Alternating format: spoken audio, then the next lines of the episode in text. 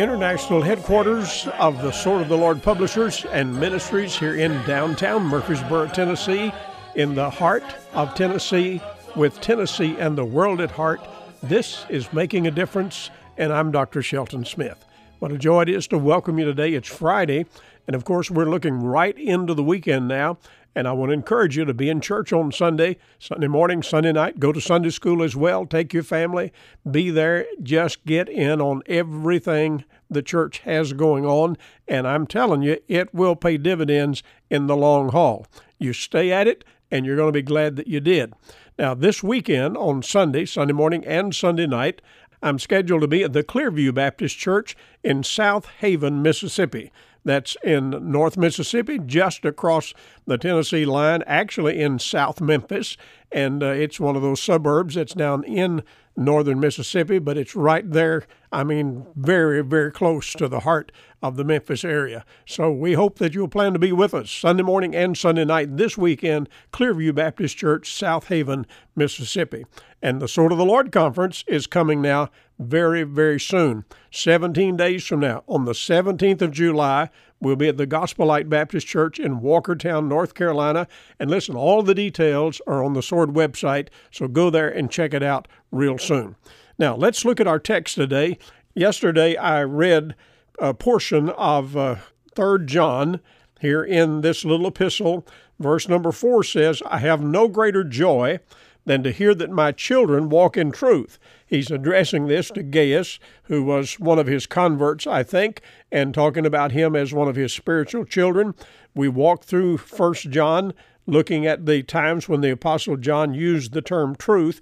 Now today I want you to see also here in 2nd and 3rd John that this emphasis on the truth is also given a good deal of space. Second John verse number 1 he talks about the lady to whom he was writing and her children that he said I love in the truth and he said not me only but also all they that have known the truth that is those people who are locked in they are walking in truth they also have an appreciation for this lady who was doing so well and he says for the truth's sake verse 2 which dwelleth in us and shall be with us forever. Talking about the eternality of the truth, how that it is true today, true tomorrow, true every single step of the way.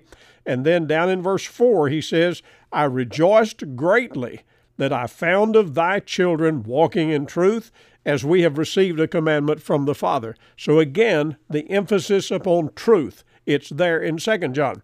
Now, we get to Third John, and not only this fourth verse that I mentioned, and not only the first verse where he addresses Gaius as somebody that he loves in the truth, but also in verse number 3, he says, I rejoice greatly when the brethren came and testified of the truth that is in thee, even as thou walkest in the truth. So, dear friends, can you see what we're looking at here? Just absolutely giving full attention to the commodity called truth. Verse 8, 3 John says, We therefore ought to receive such that we might be fellow helpers to the truth.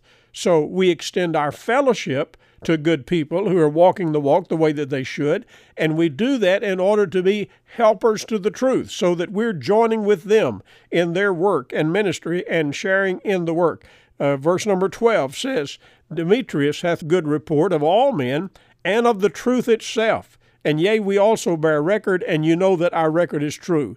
So here again, he's waving the flag of one of these good men who has been faithful in serving and locked into the truth. Now, I've taken the time here, yesterday and today, to emphasize these places here in all three of these epistles that are written by the Apostle John. We have place after place after place where things are tied to the truth. Now, when we talk about the truth, what are we talking about? We're talking about the gospel, of course. We're talking about all of the great things of the Word of God. We're talking about the doctrinal truths of the Word of God. We live in a time now where even some Christians I mean, it's like they'll usually say, well, the gospel. Now, they may have different versions of the gospel, even. They're not always locking into what the Bible says about the truth of the gospel, but they'll at least give a nod to what they call the gospel. But then, so many, many Christians today folks who are professing Christians at least, it's like they don't want to hear anything else other than that. It's like nothing else matters. And I'm simply saying to you, and I believe I can make a strong case, that the Bible, every single page, has things on it that we need to take note of. There's nothing there that is insignificant, unimportant, or that deserves deleting. Every single bit of it is what we can just call the truth because it is true.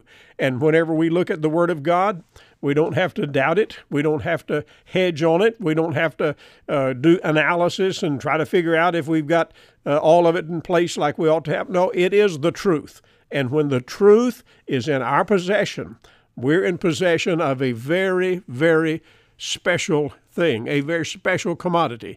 You remember in Proverbs chapter 23 and verse 23, the Bible says, Buy the truth and sell it not. And it also goes on to mention wisdom and instruction and understanding and tells us to buy all of those and do not sell them. So what we're looking at here, whenever we study 1st, 2nd, and 3rd John, and pointedly we've just looked at this matter as it relates to the truth, the emphasis upon that.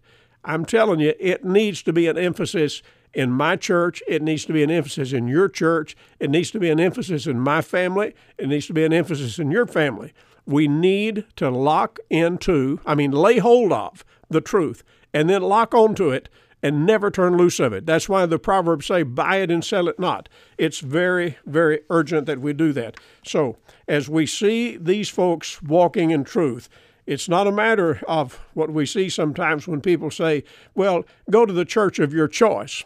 That's not really a good statement. We need to go to a church where the truth is held in high esteem. And we need to do what the Lord tells us in all of these passages where He articulates His Word. So you say, well, uh, why the emphasis on truth? Well, Isaiah chapter 59 and verse 14 says that truth is fallen in the streets. It's simply a matter that falsehood is getting all kinds of attention. It's getting popular even in some so called Christian circles. And whenever we see that, we need to remember that Jesus said, John 8 32, Ye shall know the truth, and the truth shall make you free. So it's vitally important that we latch on to these precious things that the Lord's given us. The Holy Spirit of God, John chapter 16 and verse 13 says that He will guide you into all truth. Sometimes people talk about the Holy Spirit, but they don't demonstrate that they have possession of the truth. So I question whether they have the possession of the Spirit or whether the Spirit possesses them, because when He guides, Bible tells us He guides into truth, and not just a part of the truth, but all of the truth. And that's why we can count on the Spirit of God to always be in line with the Word of God. In Proverbs chapter 16 and verse 6, the Bible says, by mercy and truth is iniquity purged. You know, whenever you and I realize we're sinners, uh, we need to know what to do about that. We don't need some false remedy. We don't need something that is uh, going to just go through the motions, but instead we need to have an absolute solution, and that's where the truth comes in. In John chapter 1 and verse 17, the Bible tells us that grace and truth came by Jesus Christ. So whenever we think about these matters, I mean, mercy and truth, it's like they're partners. It's like they are twins together. Grace and truth, it's like they're partners, they're twins as well. You see one, you see the other one. One comes, you get the other one. In John 17, verse 17, Jesus said, Sanctify them, talking about his disciples, talking about the ones who were following him. Jesus said, Sanctify them through thy truth. So, do you see why it is so important to make the emphasis upon the truth? Jesus said, Your sanctification depends upon the truth. And if you and I figure out, I mean, what, what is the truth about Christology? What is the truth about pneumatology, the doctrine of the Holy Spirit? What is the doctrine of the Bible? What is the doctrine of the second coming? All of those things, as we get hold of what the Bible says, we are getting the truth, and that will purify us. It will sanctify us. It will put us in strong position so that we're living then as we ought to live. You know, The Bible tells us in that great chapter on love in 1 Corinthians 13, verse 6 says that charity, talking about love, rejoiceth in truth. Whenever we have the love of God in our hearts, then we're going to rejoice in the truth. Now, when people reject truth, that tells me they're not uh, as closely attached to the love of God and the goodness of God as they need to be. Because this passage, I'm just talking about what the Bible tells us here. It says, Charity rejoiceth in truth. And so, if you're not really excited about truth and if you're not happy about truth, it tells me there's something missing and you need to get hold of the missing thing.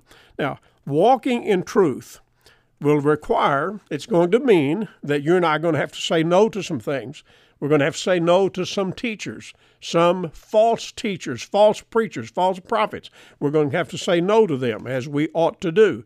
Uh, it means we're going to have to discern truth from error. From time to time, we're going to be confronted with something, and we're going to need to ask ourselves the question is this true? If it is true, go with it. If it's not true, then we go away from it.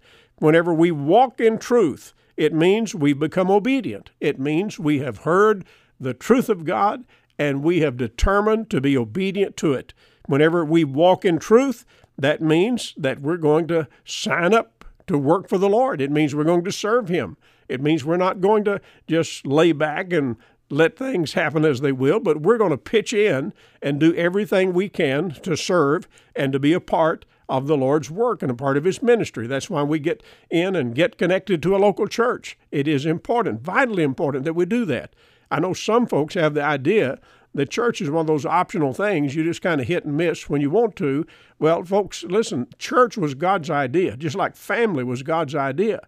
And God built families, originated the family, and He originated the church. And He's done that not only for His glory, but He's done it for our good.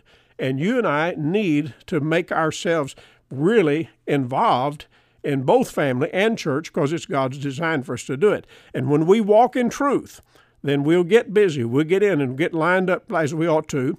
It'll mean we get lined up with everything the Bible tells us. We're not going to reject any of it, but we're going to just say, that's God's Word. I'm going to go with it.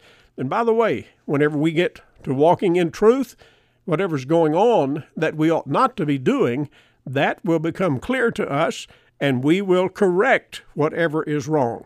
And I think one more thing I can say here walking in truth means that we're going to adopt a scriptural game plan for everything that we're involved in. That means our business, that means our work, that means our school, that means our family, that means our church. Every single thing is going to line up, and we're going to adopt a scriptural game plan to make that work. And I'm telling you, whenever we see this, as it is illustrated here, this verse that he says about Gaius, I have no greater joy than to hear that my children walk in truth.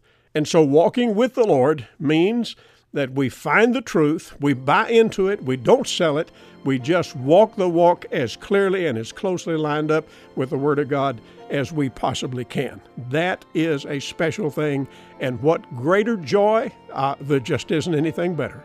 And it is simply what we ought to do. Well, I hope you have a great weekend. And while you're getting the weekend going, I hope you'll sit down and write me a note. I'd love to hear from you. Write to me, Dr. Shelton Smith, at P.O. Box 1099, Murfreesboro, Tennessee 37133.